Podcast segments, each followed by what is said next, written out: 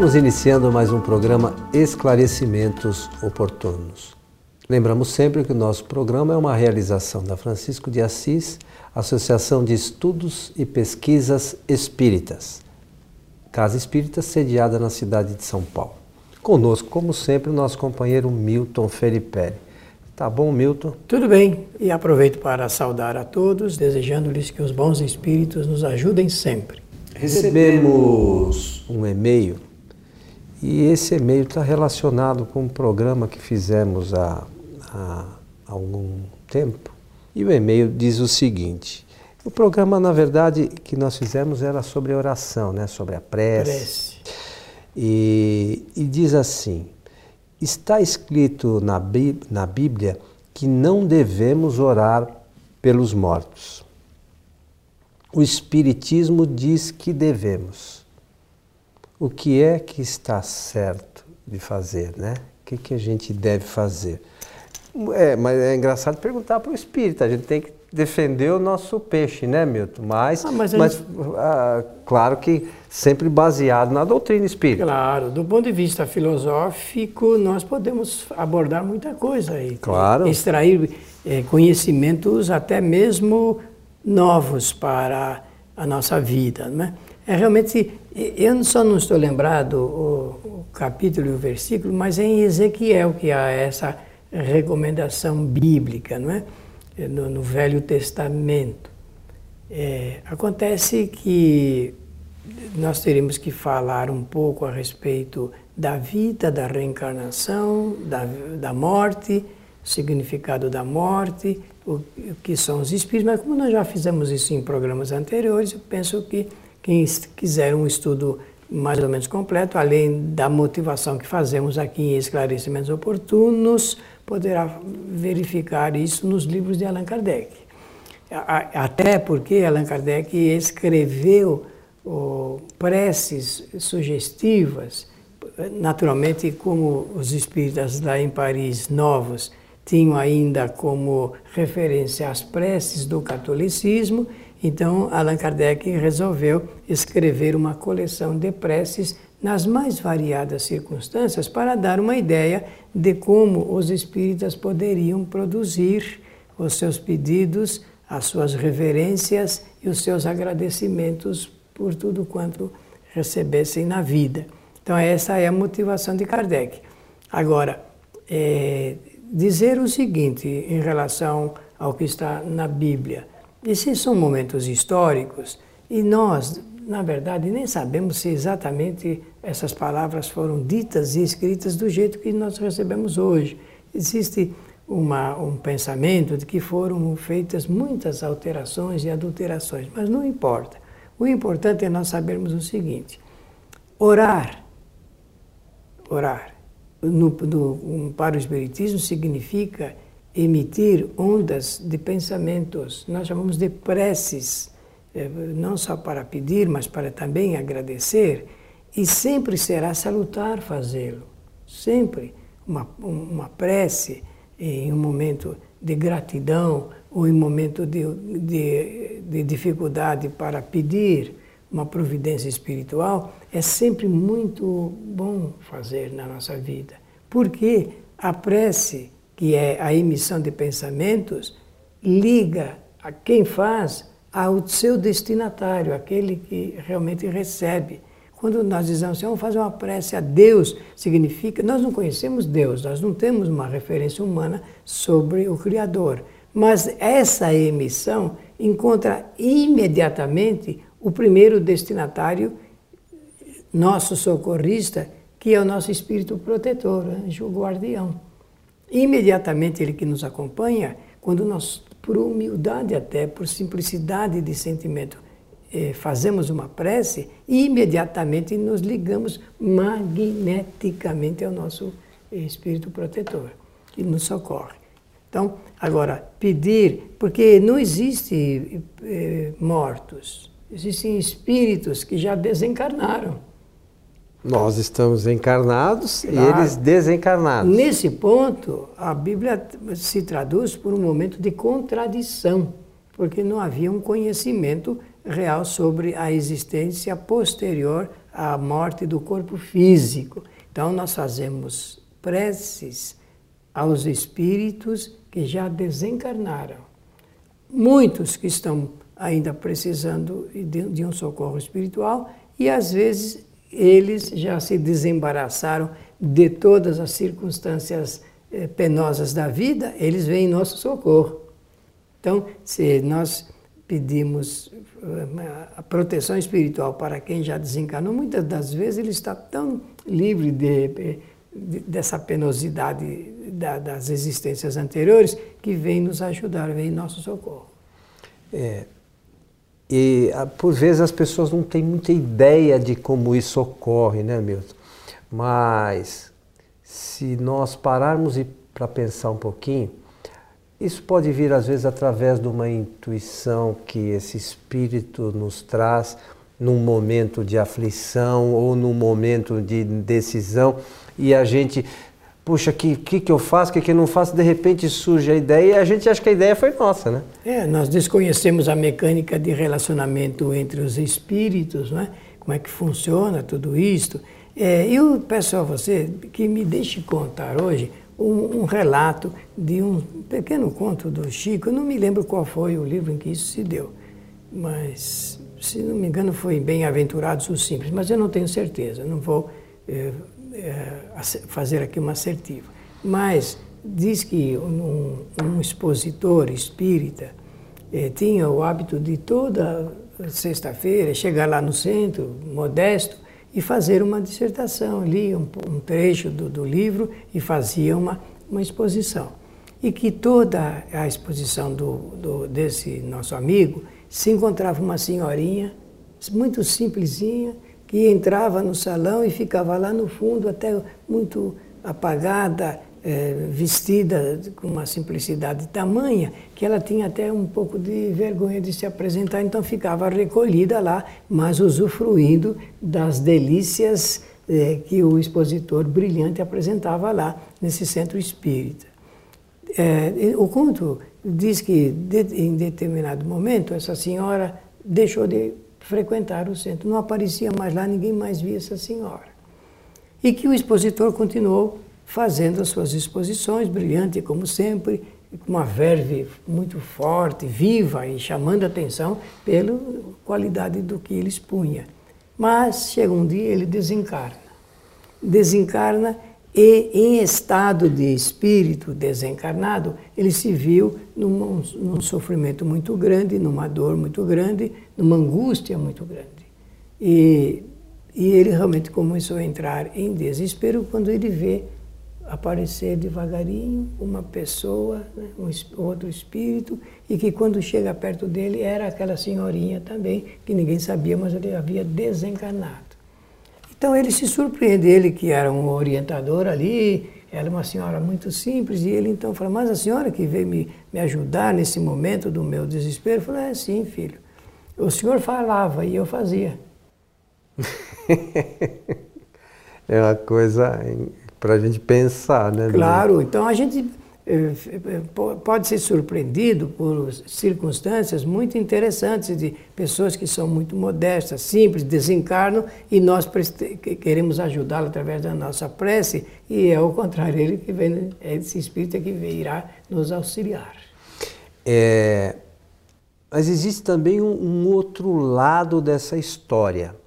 Existe, por exemplo, o lado que por vezes um ente querido nosso desencarna e nós ficamos com aquela saudade desenfreada, aquela sensação desenfreada e de alguma forma acabamos prejudicando esse espírito. Talvez pelas preocupações que às vezes ele tem de não poder nos, não nos auxiliar, mas enfim, é, é, essa influência também pode acontecer de forma negativa, né, Milton? É, amargar e a lamentação podem realmente é, trazer certos inconvenientes. É por isso que nós costumamos dizer que nós temos que ter uma emissão de pensamentos sempre favoráveis para os espíritos quando desencarnam.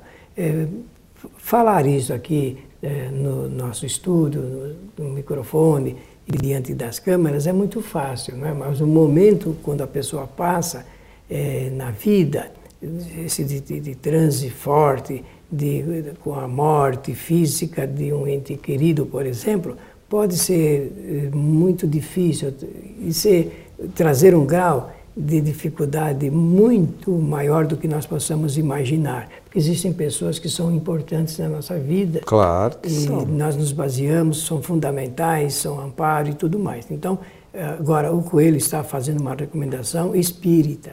É, que nós tenhamos é, saudade é uma coisa, Agora, amargar isto, é, isso pode. É uma ter, outra história, né? Porque a gente não sabe eh, qual é a situação espiritual de quem parte, não é? Por isso que eu acho muito importante essa sua. Sempre você faz essa observação não, e eu gosto muito porque as pessoas precisam entender que a morte, do ponto de vista como nós conhecemos, não existe. Não é, não existe morte para aquele que vai, só existe a morte para aquele que fica. E nós, no nosso site kardec.tv, se não me falha a memória, é o programa 201, que nós fizemos um programa Transição é, com essa temática e da forma que as pessoas falam. O, o título do programa é Perda de Entes Queridos. Na verdade, nós não perdemos ninguém, né? Os espíritos só retornam é, para a pátria original, a nossa pátria original, que é o mundo espiritual. Mas o Espiritismo tem como objeto de estudo esta relação, né, Milton? Do mundo, da, da relação do mundo material com o mundo espiritual, dos encarnados com os chamados desencarnados. Então é por isso que o Espiritismo trata isso com naturalidade, né? Até porque o, o espírito, depois é, que deixa a matéria, ele continua em nosso meio. Ele não vai para um determinado local. Isso é um engano é um engano de endereço, né? É, o espírito ele fica em meio aos acontecimentos do mundo material, porque a, a lei da reencarnação é, permite esse relacionamento exatamente para que o espírito comece a preparar a sua futura encarnação. Então, é, não existe perda de contato entre os espíritos e os homens. Ao contrário, existe um estreitamento dos laços, que podem ser de simpatia ou antipatia, de amizade ou de, de ou, adversidades na existência. Muitos dos nossos familiares, aqueles que já partiram, se encontram sempre em nosso meio, muitos para nos ajudar, porque passada aqueles problemas que o espírito encontra até se, se localizar, se entender. A, partir daí, quando isso acontece, eles realmente vêm e participam da nossa vida para nos ajudar. Existe uma outra questão que eu entendo ser de, de grande importância, Milton, que por vezes muitos espíritos, e você sabe disso, que você trabalha em, participa de trabalhos em que são atendidos espíritos e, e são esclarecidos, esses espíritos muitas vezes eles não se dão conta que estão desencarnados. Acho bom você repetir isso aí, que é um ensinamento da doutrina. Né? É, o espírito desencarna muitas vezes é, e ele não sabe que morreu, vamos dizer assim. Ele acha que continua vivo. Nós vimos um filme, não me lembro, é, o nome do filme, que tinha o menino e o, e o, o ator, e o, o, ator tinha desencarnado e, e o menino o via. É, me lembro, mas é. É sexto sentido. É né? sexto sentido. E, e, e aquela relação, pro, como o menino via e ele conversava com o menino, para aquele espírito que estava desencarnado, a, era a coisa mais natural, ele continuava, ele achava que continuava encarnado. E a maioria dos espíritos, ou não sei se a maioria, mas grande parte dos espíritos que, dos espíritos que desencarnam pensam assim, que se mantêm vivos. E na verdade eles estão vivos, só que não tem mais o corpo físico. Exatamente. E o Espiritismo apresenta a explicação de por que, que os espíritos desencarnam e se mantêm como se ainda estivessem encarnados. O motivo é este que eu vou é, expor aqui. É, todos os espíritos são muito agarrados às coisas do mundo material, sentem dificuldade em se desalojar do pensamento da matéria. Então é natural para eles, do ponto de vista da imaginação, das criações fluídicas até, que, ele, que estão ainda envolvidos pelos dramas da eh, encarnação. Então eles eh, parte, eh, não sabem, eh, não tem essa, a gente usa essa expressão não, apenas eh, didaticamente, não tem a consciência que já estão numa outra, em outro estado um outro estado. Esse estado chama-se erraticidade. É um estado que o espírito ficou. Hoje, nós estamos em estado de encarnados. Desencarnando, nós ficamos em estado de erraticidade. Então, eles não têm essa uh, condição clara no pensamento e, portanto, vivem ainda eh, no meio dos encarnados como se também fosse um deles. Existe uma outra questão é, bastante importante, é, por vezes a gente pensa, não, o fato de eu ser espírita e conhecer essas leis, que os meus problemas acabaram.